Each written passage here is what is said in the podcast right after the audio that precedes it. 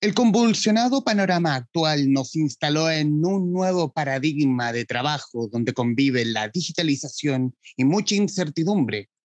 Para liderar, se necesita desde ahora y por mucho tiempo tener la capacidad de crear bases emocionales que den seguridad a las personas y los equipos, tanto en el sentido físico, ético, psicológico y relacional también incluye la capacidad de trabajar en entornos ágiles que viven en cambio constante, ya sea económico, social, político o tecnológico. Y por último, incluirá cada vez más modelos de trabajo híbrido, en donde la presencialidad y la virtualidad deberán convivir para alcanzar un buen desempeño. Y hoy en el Traficantes de Cultura, el consultor de empresa Carlos Sandoval eh, hoy, en una eh, hoy presentándonos donde vamos a conversar de su nuevo libro, Liderazgo en tiempos de crisis, contención, desempeño y agilidad, editado por el sello Conecta de Penguin Random House. Eh, Carlos, bienvenido. Muchísimas gracias por aceptar esta conversación. Gracias, Humberto. Encantado de conversar con ustedes. Como conversábamos antes, ya habíamos conversado hace unos años en 20 filósofos eh, visitan su empresa, así que feliz de volver a encontrarnos. Tremenda, tremenda, consulto, tremenda consultoría con 20 filósofos fue esa. Eh, y, antes que, todo, eh, irnos a, la idea del libro. bueno, un consultor de empresa especializado, también, también filósofo. y en este tiempo donde han sido tiempos más bien líquidos, donde ha habido estallido social, crisis política, eh, la crisis del COVID, eh, también ha aparejado también crisis económica mundial. ¿Cómo, ¿Cómo nace el libro? ¿Cómo nace este, este liderazgo puesto a prueba en, en estos tiempos de crisis? Mira, eh, sí, el libro Humberto nace precisamente lo que tú cuentas, eh, desde el estallido social en adelante, eh, me fue sucediendo y nos fue sucediendo probablemente a muchos consultores que empezamos a recibir eh, requerimientos de necesidades de contención emocional de los equipos por la situación que estaba viviendo. Me acuerdo de equipos bancarios que nos pidieron ayuda porque sus locales habían sido quemados y ellos habían estado adentro, eh, de equipos de mall que también vivieron situaciones de alta incertidumbre, de equipos de telefónica, de equipos eléctricos que vivieron al intemperie el estallido social. Y eso fue generando toda una serie de requerimientos de los cuales no era habitual en el mundo de los equipos de trabajo. Lo mismo pasó con el COVID. El, el COVID digitalizó rápidamente, era un proceso que iba a venir, que iba a venir más lento, que todos estábamos más o menos, pero no, nunca esperábamos estas dimensiones, pero la digitalización de la vida, ¿ah? porque no solo fue la digitalización del trabajo, sino que eh, del colegio, de las relaciones con los familiares, con los padres, en fin, la presencia de la muerte en el mundo, eh, en, en, el mundo cercano. Nosotros teníamos la muerte echada hacia un rincón de la vejez, ¿no? Y que se nos muriera alguien dentro del espacio laboral ya no era común, era extraordinario y se vivía como un fenómeno extraordinario. Tener la muerte presente fue muy, muy fuerte. Eh, entonces, todos estos temas, eh, yo te diría, la digitalización y la necesidad de contención y fortaleza emocional fueron generando eh, todas estas reflexiones que son cosas que fui estudiando, fui trabajando con el equipo que, que hacemos consultoría para poder acompañar eh, a los equipos, a las personas, a los jóvenes, en fin, en este tiempo. Yo diría que este es el resumen de estos tres años ¿ah? desde el estallido social en adelante. Eh, cruzado con temas emocionales, con temas de nuevas metodologías de trabajo y con temas de alto desempeño que siempre están presentes. Menciona en el libro también que es el momento propicio o el escenario perfecto para poner a prueba o, o que se luzcan estos nuevos liderazgos. Digo estos nuevos liderazgos porque no pensaba que un líder debiera también ser contener emocionalmente. Eso creo yo, y aquí voy a pecar absolutamente de ignorante, que eso no es tan nuevo en, el, en, en este punto, sobre todo desde claro, estallido social desde la revuelta en adelante. Claro, claro. Eh, mira, los temas de inteligencia emocional y el, y el líder como un, con, con, habilidades de inteligencia emocional es un tema que viene viajando desde el año 95 en adelante con la publicación de inteligencia emocional de Daniel Goleman. En ese tiempo ya se empieza a instalar los temas de inteligencia emocional. Sin embargo, los, las labores de contención emocional no habían sido, eh, eh, no, habían sido instaladas eh, ni de desarrollo de habilidades de resiliencia en los equipos, tampoco había sido tan instalado en, en, en, la gestión del, del, liderazgo. Entonces, efectivamente, las habilidades de inteligencia emocional ya era un tema conocido que se estaba trabajando y se trabaja, y se trabaja bastante desde hace tiempo en las organizaciones. Pero aspectos como cómo yo le doy contención emocional a un equipo, que está en una situación de crisis, en una situación de estrés, con riesgo de llegar a situaciones de estrés postraumático, ¿ah? porque estamos hablando de esa situación, con riesgo de, colaps de personas de colapsar eh, en términos eh, más psicológicos o, más personales, esa situación no, no, se había dado antes, por lo menos en, nuestra experiencia. Entonces, lo que se le agrega es eso al tema emocional, se le agrega una exigencia, si tú quieres, para ponerlo en términos más técnicos, ¿no? de primero auxilio psicológico, de una atención un poquito distinta a lo que hay que hacer en, los equipos de, trabajo. Eh, y por, eh, bueno, eso, yo, creo que eso es fundamental en, en, en, lo que pasó. Y por otro lado, eh, el estallido social y la pandemia, y fundamentalmente la pandemia en este punto, cambió la noción de seguridad porque nosotros pensábamos seguridad como seguridad física. Y, y, la seguridad cambió a una perspectiva distinta, que es que tú estés seguro física, sí, físicamente, pero también psicológicamente, pero también en términos emocionales, pero también en términos éticos, en fin. Entonces se nos abrió el concepto de seguridad a un concepto mayor. Te, te, lo voy a poner un ejemplo bien, bien claro para que se note la diferencia, ¿no? Nunca antes de la pandemia un jefe de seguridad había estado, o un gerente de seguridad, primero era raro que fueran gerentes de seguridad, ah, podía haber, pero ya era raro, pero, pero era raro que estuviera tanto tiempo con, en la mesa del gerente general para tomar decisiones. Durante la pandemia y de aquí en adelante, la seguridad es un tema clave, la seguridad de la logística, la seguridad de las personas, la seguridad de la planta, las enfermedades, etc. Ah, entonces, un cambio de rango de los temas de seguridad y también un, una nueva perspectiva de, la, de los roles del liderazgo en función de inteligencia emocional y contención emocional. En el libro, también hablando de contención emocional, son tres puntos. El mencionado ya, que es contención emocional, mm. desempeño y agilidad. ¿Por qué mm. enfocarlo en estos tres puntos? Ok, porque mira, no, nosotros, por, por, varios, por dos motivos básicos, ¿no? Nosotros veníamos viviendo antes de la pandemia, a nivel global, a nivel de las organizaciones globales, se venía viviendo la introducción de las metodologías ágiles, ¿ah? o agiles, como la, la, conocen algunos, pero hablemos en castellano, metodologías ágiles. Eh, esas metodologías nacieron en el año 2001 en la Universidad de Utah por un grupo de profesionales, fundamentalmente de sistemas tecnológicos, pero en que reformularon la forma de gestionar los proyectos adentro de las organizaciones. Y pasaron de gestionar proyectos como si fueran una maratón de largo plazo, que me demoró mucho en sacar un producto final terminado, a pequeños eh, esfuerzos que son cortos en el tiempo, que, pero que producen un resultado rápido. Esto es lo que se llama un sprint o una carrera corta. ¿ah? Pero la lógica es trabajar en carreras cortas. Esto esto es lo típico que uno observa en los mundos de los juegos o de las aplicaciones telefónicas, ¿ah? que funcionan de esta manera, o en Spotify, que también funciona de esta manera, que sacan cada dos meses un nuevo producto y después lo van perfeccionando en el tiempo, pero son muy rápidos para sacar productos. Lo que está detrás de eso es las metodologías ágiles.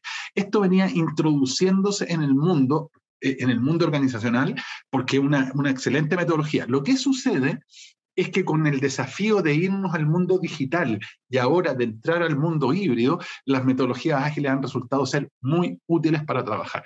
Son muy útiles para trabajar en entornos diversos, en entornos multidisciplinarios, pero también han, sido muy útiles para adecuarse al mundo híbrido. Esto de trabajar en pequeños piques cortos, con equipos multidisciplinarios, con responsabilidades personales bien definidas, pero muy empoderadas, eh, con con poca burocracia, pero con, con muchas entregas de de avances finales, en fin. Entonces, un capítulo es de metodologías ágiles porque las personas que, eh, que están viviendo el mundo híbrido las van a ocupar mucho, las van, las, van a, a, utilizar para adaptarse a, esta nueva, a, este nuevo ecosistema del trabajo. Y te lo, lo voy a decir corto, pero de otra manera también. Si hoy día un jefe, un líder, o una persona no domina estos tres temas, está quedando un poco afuera del juego del liderazgo, porque aquí el juego liderazgo consiste en contención emocional, en generar alto desempeño y en capacidad de trabajar en entornos ágiles. Entonces también tiene que ver con un ponte al día en lo que está pasando en liderazgo y en trabajo en equipo en estos últimos 10 años y fundamentalmente desde la pandemia. Tú que has sido testigo en, el tema de, de, asesorar a líderes, asesorar a empresas, ¿Cómo ha sido por parte de los líderes eh, este cambio?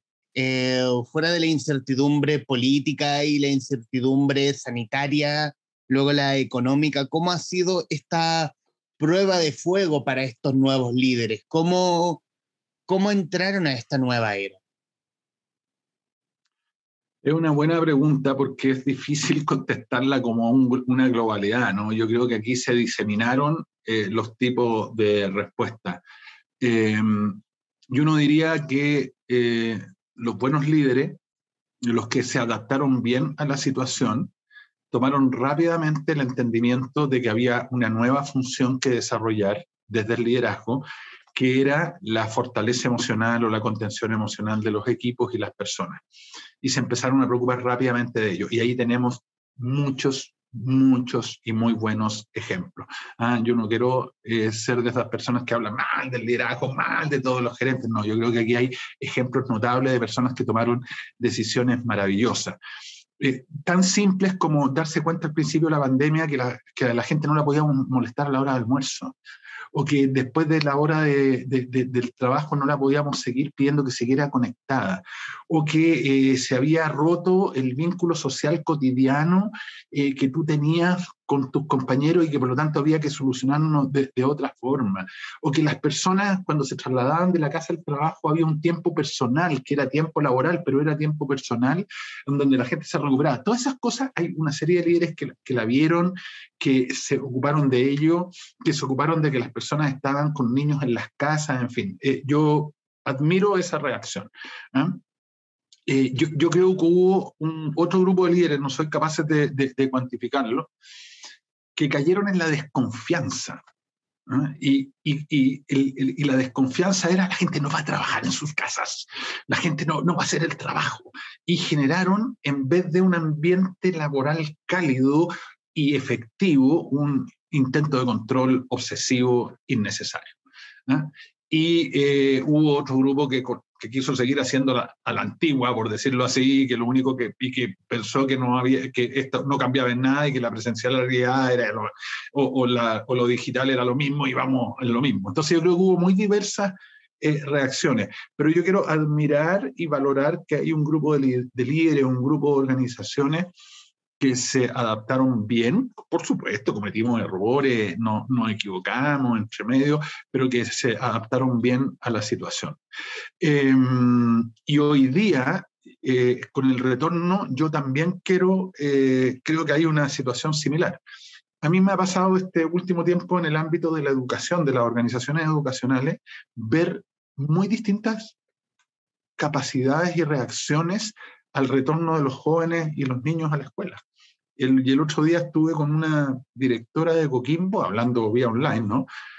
Pero que sus decisiones fueron maravillosas. Dijo, ¿sabéis qué? En marzo los niños venían mal, esto iba a terminar mal, y tomé decisiones radicales, como decirle a los profes que hiciéramos las clases en el patio, como dejar las clases de la tarde y transformarlas en horas de juego. Otra directora en Talagante que me contó que hizo, que agregó cursos de bicicleta para, para el retorno, porque o si no los niños se iban a colapsar. A mí esa cuestión me parece notable, me parece de un liderazgo ejemplar. Ahora, también están los liderazgos que dijeron, no, las clases hay que seguirlas haciendo igual, hay que pasar la materia, hay que ir, bla, bla, bla, y bueno, llenos de problemas de convivencia escolar y de, y de estrés. Pero creo que hay una variedad muy amplia de, de, reacciones. Eh, es una forma de como, de como lo mencionas, de de estos malos líderes eh, de dilapidar el engagement o la fidelidad o la conexión respecto de tus usuarios o colaboradores o trabajadores o compañeros, pónganle el nombre que gusten en todo caso. Sí, yo creo que hay algo de desconocimiento. Yo, yo no diría que hay intención, sino que hay cierto desconocimiento y hay invitados a leer el libro y otras cosas. Pero mira, eh, si uno toma las investigaciones recientes, por ejemplo, aquí tengo por casualidad, pero tengo este libro que se llama Bienestar en el Trabajo, es la última, una de las últimas investigaciones de Gallup sobre engagement. Gallup es el inventor del engagement. ¿ah? Em, Gallup se da cuenta hace años que el, concepto de clima organizacional, que es un, concepto súper importante y que hay que medir, no correlaciona directamente con el alto desempeño. O sea, una cosa, tú puedes tener buen clima, pero eso no te augura de sí o por sí buen desempeño. Entonces hacen una investigación para tratar de identificar cuáles son las variables dentro del clima y dentro del ambiente laboral que sí correlacionan con el alto desempeño. Esto es lo que se llama engagement. ¿ah? Engagement son aquellas variables que tú puedes apostar que correlacionan con el alto desempeño. ¿Qué sucede? Porque, porque es súper interesante tu pregunta. ¿Qué sucede? Que en los últimos años tenemos nuevas generaciones en el trabajo, tenemos nuevas formas de trabajar y el trabajo ocupa una prioridad distinta en nuestras vidas. ¿ah? Lo voy a decir mal, pero así como ejemplo caricaturesco. Nuestros padres iban al trabajo a ganar un dinero que les permitiera vivir y desarrollar su vida. Esa era como la concepción antigua del trabajo. Hoy día los jóvenes y todo, ¿ah? las generaciones que están en el trabajo, vamos al trabajo porque queremos desarrollarnos y vivir bien en el trabajo. Y es parte importante de nuestra vida, por decirlo así. No es que voy para allá para vivir en otro lado. Entonces eso cambia radicalmente la relación con el trabajo. Bueno, no considerar aspectos de cómo trabajamos, eh, de, entorno emocional, de qué conversaciones quieren tener las generaciones y las eh, actuales laborales con el líder, de qué, se, de, de, qué necesita una persona para estar enganchado con engagement, con el trabajo, yo creo que termina dilapidándolo.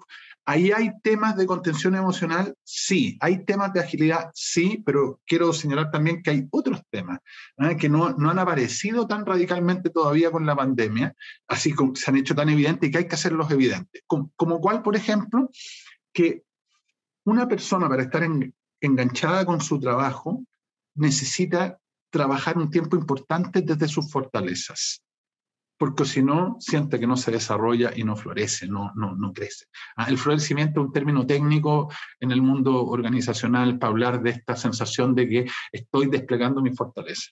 Una persona hoy día en el trabajo espera al menos tener cinco conversaciones con su jefe al semestre de desarrollo y solo una o dos de ellas de meta y desempeño, la otra de crecimiento, de perspectivas de futuro, de cómo está tu trabajo y tu vida personal, etc.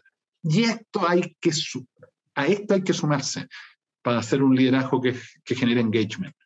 Hay que entender bien cuáles fueron los cambios que se generaron en el mundo del trabajo. Y, y, en, el, y en, el, fondo de esta nueva forma de ver el trabajo, ya con, con la crisis encima, eh, este modo teletrabajo, el modo teletrabajo que vienen desde, no sé, creo que 10 o 15 años implementando las startups. Eh, lugar, estas pequeñas empresas que algunas ya son unicornio, Notco, se me viene a la, a la, mente, de que no necesitan un lugar físico necesariamente. O sea, yo no voy, eh, como mi padre o mi madre, yo voy, me levanto, voy a una oficina o a una faena o a, un, o a una casa a trabajar.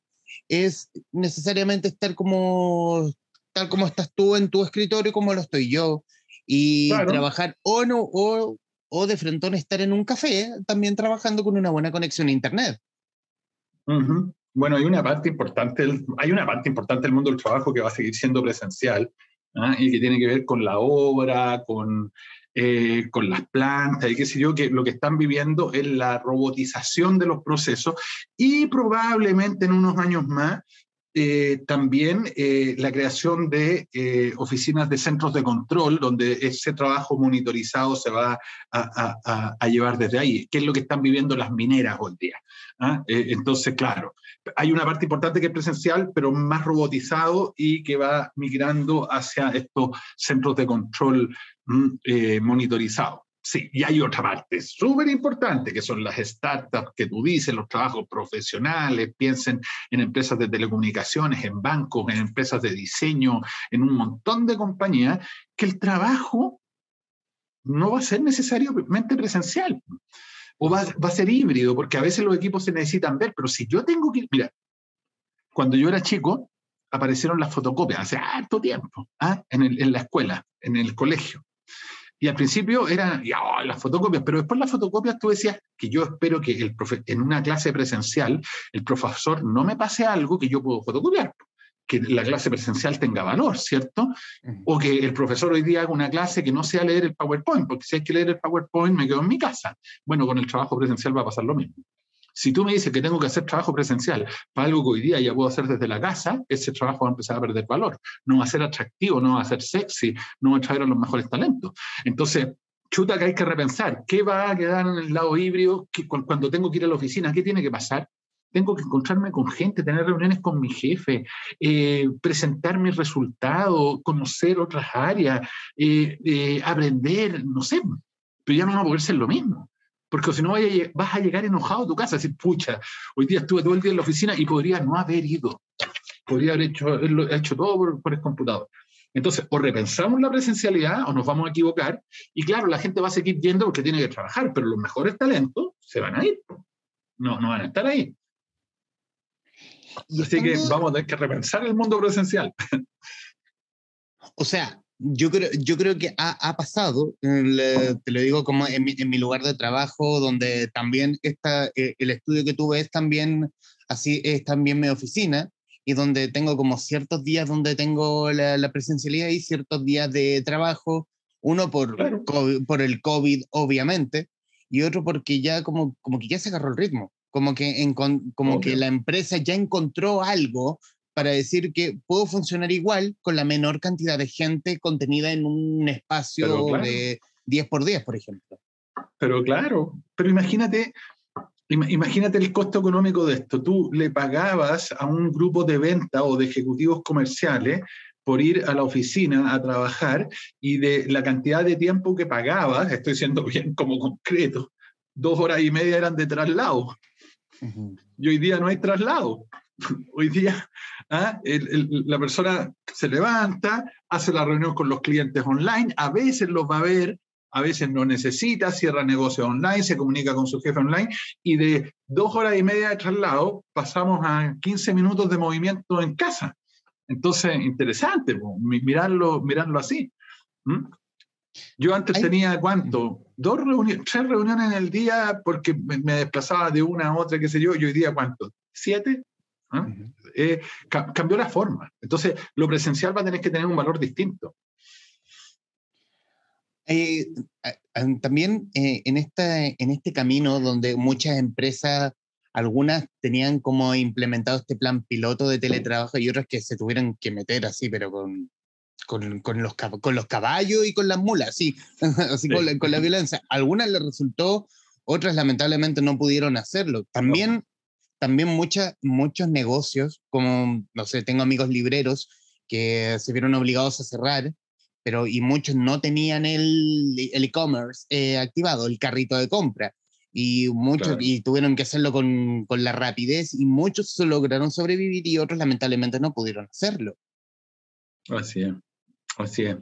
Bueno, a eso nos sometió eh, la pandemia eh, y el estallido social nos puso en una exigencia que yo esperó a algunos mejor parados porque iban más avanzados en la digitalización y encontró a otros mal parados y fueron capaces de adaptarse y otros no fueron capaces de adaptarse. Eso también pasó en el entorno escolar y en el entorno organizacional, en el entorno bancario. ¿Sabes lo que pasa? Es que las crisis de este tamaño y de esta magnitud remueven el mercado. Lo, lo, lo, sacuden y los que estaban arriba no necesariamente quedaron arriba y los que estaban para aquí, algunos se fueron para acá, otros se fueron, pero es un remesón mayor. Entonces el mercado no quedó igual eh, a como era al inicio de la pandemia. Piensa en los malls. Eh, ¿Hace cuánto tiempo no voy a un mall? Yo no, no he ido a un mall hace mucho tiempo. Y también un, cambio, de, un cambio de hábito, porque los malls funcionaban hasta, no sé, hasta que las velas no ardieran Y hoy hasta las, hoy a las 7 de la tarde ya el centro de Santiago, por ejemplo, ya está todo muerto. Es la gente yendo camino a su casa. Claro, claro, cambiaron los hábitos, cambiaron los hábitos de compra, cambiaron, imagínate que cosas que, nos pasaron en la pandemia, súper interesante. La industria de los alimentos. La industria de alimentos tenía una apuesta por el desarrollo de un montón de productos premium que iban derecho a los restaurantes. Y eran productos exclusivos para los restaurantes. Todos esos productos hoy día están siendo dirigidos a los supermercados o, a la compra ¿ah? por, eh, a, la compra online, porque la gente está cocinando en sus casas. También está yendo a restaurantes, y no estoy diciendo que no vaya, pero el arte culinario se metió a las casas de muchos, muchos empezaron a cocinar, cocinaron rico en la casa, qué sé yo, y de repente la industria de los alimentos dijo, chuta, nos están... Esto que nosotros pensábamos que era solo para los restaurantes, ahora ya no. Ahora es un producto masivo y es un producto que, la gente quiere distinto. Esa cuestión cambió el mercado de los alimentos. Y hubo unos que reaccionaron bien, otros que no reaccionaron, unos que lo entendieron, otros que no. Por eso es un gran remesón. Piensa en las universidades. las universidades está bien, la pandemia, el online y qué sé yo, pero este año del retorno, los centros de educación técnica, por ejemplo, tuvieron, muchos tuvieron una crisis importante porque muchísimas personas no querían 100% de presencialidad y pensaban que la oferta educacional tiene que ser híbrida. Y, la gente no se inscribía. Yo soy profesor de un diplomado en una universidad, de un magíster, en que me llamaron y me dijeron, Carlos, vamos a no vamos a suspender, pero vamos a demorar el magíster porque le vamos a hacer ciertos ajustes, porque nos llaman los, los interesados y nos dicen, ah, no, 100% online, no. O sea, 100% presencial, no. Hay cosas que las quiero online. Bueno, un, otro mundo. Entonces hay que adaptar los equipos, el trabajo, el liderazgo, las metodologías para un mundo distinto. ¿Y cómo, te recibió a ti este cambio? ¿A ti como consultor o a la consultora misma? ¿Cómo le ha cambiado el trabajo? ¿O ha aumentado el trabajo?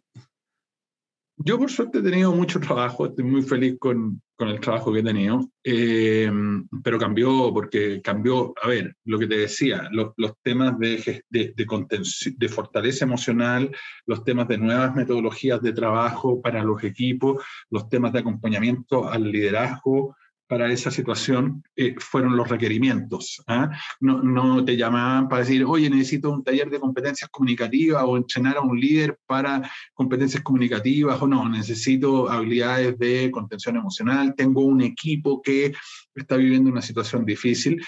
A nosotros nos tocó, eh, con Andrea, que es mi socia, eh, y que ella es más experta en lo que voy a decir que yo eh, en esto, pero eh, acompañar muchos procesos de pérdida, porque te digo, no estábamos acostumbrados a que la pérdida fuera un, un, un evento tan cotidiano en el lugar de trabajo. O sea, uno puede entender lo difícil que es despedirse de un compañero, a uno le cuesta, pero despedirse de un compañero el viernes y que el lunes ya no esté. Esa cuestión, o que se fue a la clínica con el COVID y nunca más lo viste y no volvió, es, es muy fuerte. Y eso los equipos lo vivieron mucho, los equipos médicos, los colegios, los bancos, e, e, eso fue un tema nuevo, ¿ah? el, acompañar procesos de duelo. Eh, entonces yo diría que cambió, eso cambió la agenda. Y lo otro es que cambió el formato. O sea, hoy día el la presencialidad de la consultoría no se requiere en todos los, en momentos. Tú puedes hacer mucho trabajo eh, a distancia. Y, muy bien hecho y mucho más breve, mucho más ágil. Entonces también cambió los requerimientos, lo, que tú le ofreces al mundo ah, del trabajo. Hoy día yo tuve una sesión de liderazgo con un equipo de 20 líderes eh, y trabajamos dos horas y ellos ahora se quedaron trabajando y la próxima semana vamos a trabajar dos más ¿ah? y todo esto online, pero después nos vamos a ver ¿ah? y, me van a reportar. Entonces, igual, se digitalizó una parte importante del, del, trabajo. Ahora, súper interesante, porque son nuevos temas, nuevas perspectivas, nuevos desafíos. O sea, a mí que me encanta estudiar, esto es un regalo en términos de, de desafío.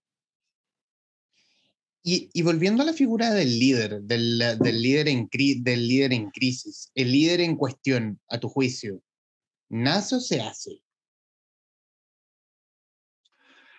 Mira, eh, las investigaciones muestran bien que los líderes se pueden, se pueden desarrollar, ¿ah? se pueden eh, eh, aprender y construir. Yo no niego que puede haber personas que por historia familiar, por historia, por cultura, por por preferencias psicológicas, para decirlo en términos técnicos, tengan ciertas más habilidades de liderazgo, ¿no? Sí, puede haberlas. ¿ah? Pero uno puede eh, desarrollar eh, las habilidades de liderazgo. Eh, uno puede aprender habilidades de, de, inteligencia emocional, uno puede aprender habilidades comunicativas, uno puede aprender habilidades de pensamiento estratégico que hoy día son, o habilidades cognitivas que hoy día son clave. Entonces, em, esta, imagen de que el líder carismático, entusiasmador y qué sé yo, es, una caricatura mala, porque no es la única forma de liderar y tampoco quizás la mejor. O sea, eh, eh, el liderazgo cotidiano no ese 1% de líderes mundiales, así como ¿ah? eh, es mucho más cotidiano y mucho más cercano a lo que podemos desarrollar las personas. Sin embargo, quiero poner una precisión aquí porque es también a mi juicio importante. En el mundo del trabajo pasa algo con esto del liderazgo que debiera ir variando y ojalá lo más rápido posible. Y es que las carreras de desarrollo profesional en las organizaciones todas terminan en liderazgo. Y eso hace que mucha gente que no quiere y no necesita o no quisiera ser líder por tener más ingreso, más prestigio o crecimiento, tenga que pasarse a la línea del liderazgo. Entonces estamos perdiendo unos cuadros técnicos preciosos que podrían seguir creciendo como cuadro técnico, como senior, como experto, mm, eh, con certificaciones, en fin, etcétera. Pero seguir en la ruta técnica, por decirlo así, pero se ven obligados a saltar al mundo del liderazgo. Entonces, nosotros necesitamos más carriles de desarrollo de carrera, porque si no, generamos un atolladero en puro liderazgo. Y ahí sí tú tienes gente que ni siquiera le interesaría o le hubiera interesado ser líder. Hoy día yo estaba en una conversación en la, tarde, cuando dije con 20 líderes, estábamos trabajando las, las, competencias de liderazgo y yo a uno le, eh, en una conversación con una persona le, digo, entonces a ti seguramente te gustaría, por lo que tú me estás diciendo, te gustaría liderar proyectos nuevos en tu organización, la implementación de proyectos nuevos. Y con valor me dice, Carlos, no, a mí me gustaría ser parte de la implementación de esos proyectos, pero no me gustaría liderar ese equipo, no lo pasaría bien. Qué choro poder decir eso, qué, interesante una persona con esa lucidez, decir, no, yo no quiero estar aquí, quiero estar acá en los proyectos. Entonces, si nosotros seguimos con la curva de que el liderazgo es la única forma de crecer en las organizaciones, vamos a hacerle mucho daño a los cuadros técnicos. O sea, a, lo, que, que mencionas que obviamente no es eh, yo voy a un trabajo me y, y gano dinero, eh, que es como lo obvio, propiamente tal, y como lo elemental.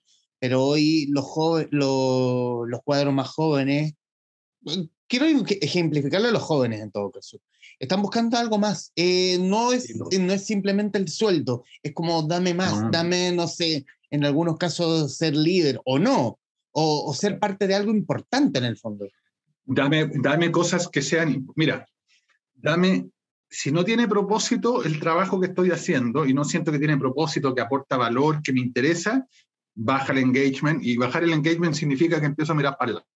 Ya, me voy. Eso le pasa a un joven hoy día. Segundo, si no me haces trabajar desde mis fortalezas y no siento que me despliego en lo que yo sé hacer, en lo que me sirve y me puedo desarrollar ahí, baja mi engagement, empiezo a mirar para el lado. Ah, si además el trabajo, tú me lo pones como algo absolutamente contradictorio a mi vida personal y que entorpece mi desarrollo personal, baja mi engagement, empiezo a mirar para el lado. Y si tú como jefe lo único que haces es control y seguimiento de las metas y no tienes conversaciones conmigo de coaching, de desarrollo, de cómo estoy y qué sé yo, baja mi engagement. Eso, esto es la juventud actual. Esto es la nueva generación. ¿Mm? Entonces, si al liderazgo no incorpora esto, vamos a perder, van a perder los mejores cuadros jóvenes. Ejemplo, ¿ah? yo tengo un, sobrino, semi-sobrino, ¿ah? hijo de un muy buen amigo, que fue a postular a la práctica eh, hace unas semanas atrás porque está terminando su carrera. Primero, le ofrecen prácticas tres empresas tradicionales así grandes, viñedo, esto, lo otro, y dos startups. Se quedó con la startup, primero. Primera sorpresa para todos los viejos. Y no, y el banco, no, me fui a la startup.